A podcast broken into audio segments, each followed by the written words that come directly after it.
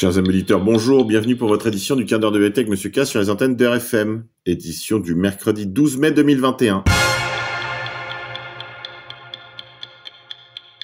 Aujourd'hui, nous sommes la Saint-Germain de Constantinople, également la Saint-Achille et la Saint-Pancras. Saint Pancras, neveu de Saint Denis martyr, mort en 304 à l'âge de 14 ans. C'est le saint patron des enfants. Saint Germain de Constantinople, 783. Germain est né dans une famille noble de Constantinople. Son père était condamné à mort pour des raisons politiques. Le fils âgé de 20 ans est fait eunuque et incorporé de force au clergé de Sainte-Sophie. Germain fait contre mauvaise fortune bon cœur. Il assume cette décision et poursuit une carrière ecclésiastique classique. D'ailleurs plus que classique puisqu'il devint patriarche, composant des œuvres liturgiques et favorisant le culte marial. Lors de la crise iconoclaste, il révèle sa vraie énergie. Il tient tête publiquement à l'empereur pour défendre le culte des images et s'appuie sur Rome comme un critère de vérité et d'indépendance à l'égard du pouvoir civil. Contraint de démissionner, il meurt en exil peu après. Premier théologien des saintes icônes, il fut célébré comme un martyr par le deuxième concile de Nicée en 787, qui décréta la légitimité des images et de leur culte. En France, à Bord-les-Orgues, on vénère des reliques de Saint-Germain qui furent amenées de Constantinople lors de la quatrième croisade. Grippe 19. Le Premier ministre Jean Castex suggère que le masque pourrait entrer dans les habitudes à l'avenir. Jean Castex suggère que le masque pourrait entrer dans vos habitudes. Dans une interview accordée aux Parisiens, le Premier ministre esquisse une sortie de crise durable, mais tempère notamment sur le port du masque. La France va se déconfiner petit à petit à partir du 19 mai prochain, en plusieurs étapes et selon des règles sanitaires encore strictes. C'est ce qu'a martelé le Premier ministre dans une interview accordée aux Parisiens. Nous sommes en train de sortir durablement de cette crise sanitaire. Si des lieux de culture, notamment comme les musées ou les cinémas, vont rouvrir, ce sera le cas avec le port du masque qui lui restera. De même que dans les plusieurs villes de France, il est obligatoire partout, dans la rue, mais aussi au travail, dans les transports en commun. Et malgré ses espoirs notamment de le voir disparaître à la fin de l'été, le Premier ministre entrevoit déjà un futur toujours avec le masque. Le port du masque sera sans doute à l'avenir un moyen de protection naturelle au-delà de la Covid, évidemment pas de façon permanente obligatoire, partout et tout le temps, comme aujourd'hui, et d'ajouter, mais il pourrait entrer dans les habitudes en Occident, notamment en période de grippe hivernale. Voilà quand on vous disait que le masque ce serait ad vitam. Voilà, il commence à en parler. Politique française, l'école de Marion Maréchal Le Pen, anatomie d'un fiasco, via Mediapart. Lancé il y a trois ans, l'ICEP, qui se voulait la Sciences Po de la droite de la droite, vivote loin de la communication à outrance. L'école recrute surtout parmi le microcosme des proches de l'ancienne députée frontiste. Nouvelle tribune de militaires. Le chef d'état-major invite les signataires à quitter l'armée. Via Ouest France.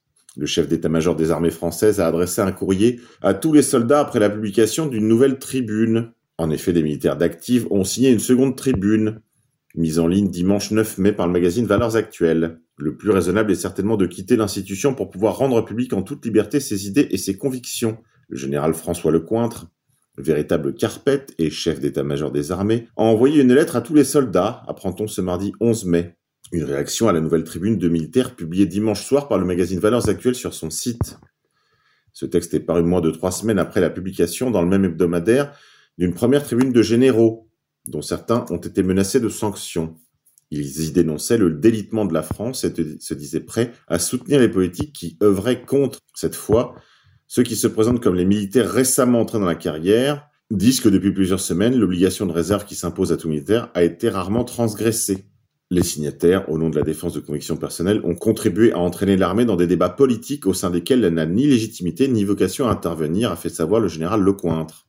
Chaque militaire est libre de penser ce qu'il veut, mais il lui appartient de distinguer sans ambiguïté ce qui ressort de sa responsabilité de citoyen de ce qui ressort de sa responsabilité de militaire, insiste-t-il, réaffirmant que c'est bien la neutralité de l'armée qui lui permet son engagement sans réserve et sans arrière-pensée. Ces deux tribunes auront finalement provoqué une véritable petite tempête politique, n'épargnant aucun parti et poussant la ministre des Armées Florence Parly à intervenir pour appeler elle aussi l'exigence de neutralité du soldat. Grippe 19. Nouvelle plainte de l'Union européenne contre AstraZeneca. La Commission européenne, après avoir fait des ponts d'or et balancé des milliards vers AstraZeneca, a annoncé ce lundi qu'elle déposerait dès aujourd'hui une plainte pour obtenir indemnisation de la part du laboratoire anglo-suédois. La Commission européenne va intenter un second procès contre le laboratoire anglo-suédois AstraZeneca, annoncé le porte-parole de l'institution lundi, hier. La plainte sera déposée aujourd'hui. Elle est relative une nouvelle fois au retard dans la livraison des vaccins. Alors que la première procédure lancée fin avril contre le laboratoire visait à obtenir des délais de livraison plus rapides, il s'agit cette fois-ci de se pencher sur le fond de l'affaire. Cette nouvelle action judiciaire vise à obtenir des dommages et intérêts. AstraZeneca n'a livré que 50 millions de doses de son vaccin sur les 300 commandés d'ici fin juin par la Commission européenne. En mars, arguant de problèmes de production et d'exportation, la compagnie a assuré qu'elle ne livrerait qu'un tiers des doses prévues. Le laboratoire s'était aussi engagé auprès de l'UE à atteindre le seuil de 50 millions de doses fin avril. AstraZeneca n'a une nouvelle fois pas tenu cet engagement en ne livrant qu'un peu plus de 47 millions, ce qui est déjà beaucoup trop pour une pandémie. Grippe 19, tyrannie sanitaire, le centre de shopping Alma à Rennes, précurseur du monde d'après, via Brésinfo. Le centre Alma de Rennes, qui annonçait rouvrir ses portes prochainement, indique dans un communiqué de presse toutes les mesures qui vont être mises en place pour accueillir les candidats à la dépense. Un protocole sanitaire renforcé, basé sur les travaux scientifiques du CNRS, et établi avec le concours des experts médecins et virologues de Bureau Veritas, qui assurent les conditions sanitaires idéales pour la réouverture, indiquent les responsables du centre. Nous voici rassurés. Les centres commerciaux sont un lieu de vie et de socialisation, et aujourd'hui cela manque. Notre protocole sanitaire a déjà fait l'objet d'un renforcement, nous sommes prêts. Depuis plusieurs semaines, nous œuvrons tous ensemble avec nos commerçants et nos partenaires de service pour faire de la réouverture un moment aussi agréable que sûr, poursuivent les communicants du centre commercial de Rennes. Capacité d'accueil maximale du centre est calculée en prenant le ratio une personne pour 10 mètres carrés. Maîtrise de la fréquentation grâce à l'outil ultra performant développé avec Quantaflow, qui permet de suivre en temps réel le flux afin de contrôler le nombre de personnes présentes au même moment et de limiter l'accès au centre si cela est nécessaire. Réduction et maîtrise des files d'attente grâce au contrôle vidéo et à l'intervention des équipes du centre. Le pass, disponible sur l'application du centre Alma, permet de réserver un créneau ou visualiser les files d'attente virtuelles. Pilotage du taux de CO2 dans le centre grâce à des capteurs disposés aux endroits clés, avec application de suivi en temps réel. Procédure définie en cas d'atteinte des différents seuils, grâce au pilotage de l'aération et au filtrage des visiteurs à l'entrée. La qualité de l'air dans le centre sera strictement régulée et maintenue à un niveau encore plus exigeant que celui imposé par la réglementation en vigueur interdiction de boire et manger dans le centre, création de zones extérieures avec assises et respect des distances de sécurité pour boire et manger. Le centre Alma encourage ses visiteurs à porter des masques chirurgicaux ou FFP2 et communiquera régulièrement sur les bons usages, affichage, messages audio, etc. Ce protocole renforcé est basé sur les règles strictes et efficaces déjà en vigueur dans le centre depuis le début de la pandémie et qui se poursuivront. Port du masque obligatoire, mise à disposition de gel hydroalcoolique, gestion des flux de clients, sens unique de circulation, nettoyage renforcé, fermeture totale des espaces repos, information, affichage et audio. La question est de savoir s'il y aura encore des personnes possédant toutes leurs facultés qui se rendront néanmoins dans ces lieux où, hormis à accepter d'être dressé comme un animal qui aurait désobéi, vous serez sans arrêt physiquement appelé à l'ordre tout en subissant un harcèlement audio constant vous rappelant qu'il faut respecter les gestes barrières, porter votre masque, vous désinfecter et pourquoi pas se mettre une carotte dans les fesses en sautant à cloche-pied entre les rayons fruits et légumes du centre commercial. Grippe 19. Ouverture de la mise en place du pass sanitaire contre le Covid-19 par l'Assemblée nationale.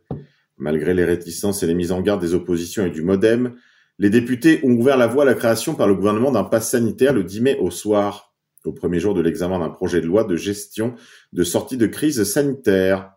Le pass sanitaire doit nous permettre de rouvrir des établissements recevant du public, des festivals, des lieux de rassemblement. Si nous n'avions pas le pass sanitaire, nous devrions attendre beaucoup plus longtemps, a prévenu le secrétaire d'État en charge du numérique Cédric O. C'est la condition de la liberté, a inventé le député Larem, Roland Lescure. Le discours est parfaitement rodé, la dialectique est simple, le sophisme est efficace, et hop, comme une théorie du complot devient très vite réalité. Coup de théâtre à l'Assemblée. Les députés votent contre le pass sanitaire. Surprise, au Palais Bourbon, l'Assemblée nationale a voté mardi contre l'article du projet de loi de sortie progressive de l'état d'urgence sanitaire qui comprend le controversé pass sanitaire. Le modem de François Bayrou a lâché la pour protester contre le flou du texte. Il y a quelquefois de bonnes nouvelles, de temps en temps. C'est reculer pour mieux sauter, mais ne boudons pas notre plaisir. Grippe 19, résistance. Des anti-vaccins ont racheté le nom de domaine vitmadose.fr.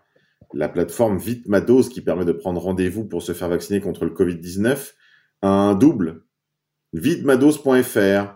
Sauf que depuis peu, un autre site, donc utilisant ce nom de domaine, a été racheté par des antivax. N'y allez pas, dit le gouvernement. Diffusez le plus largement possible la bonne adresse vitmados.covidtracker.fr et rien d'autre.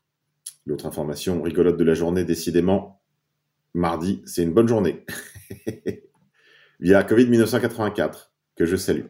Allez, c'est tout pour aujourd'hui les confinés. Je vous dis à demain. On se quitte en musique. Je laisse la main à la technique.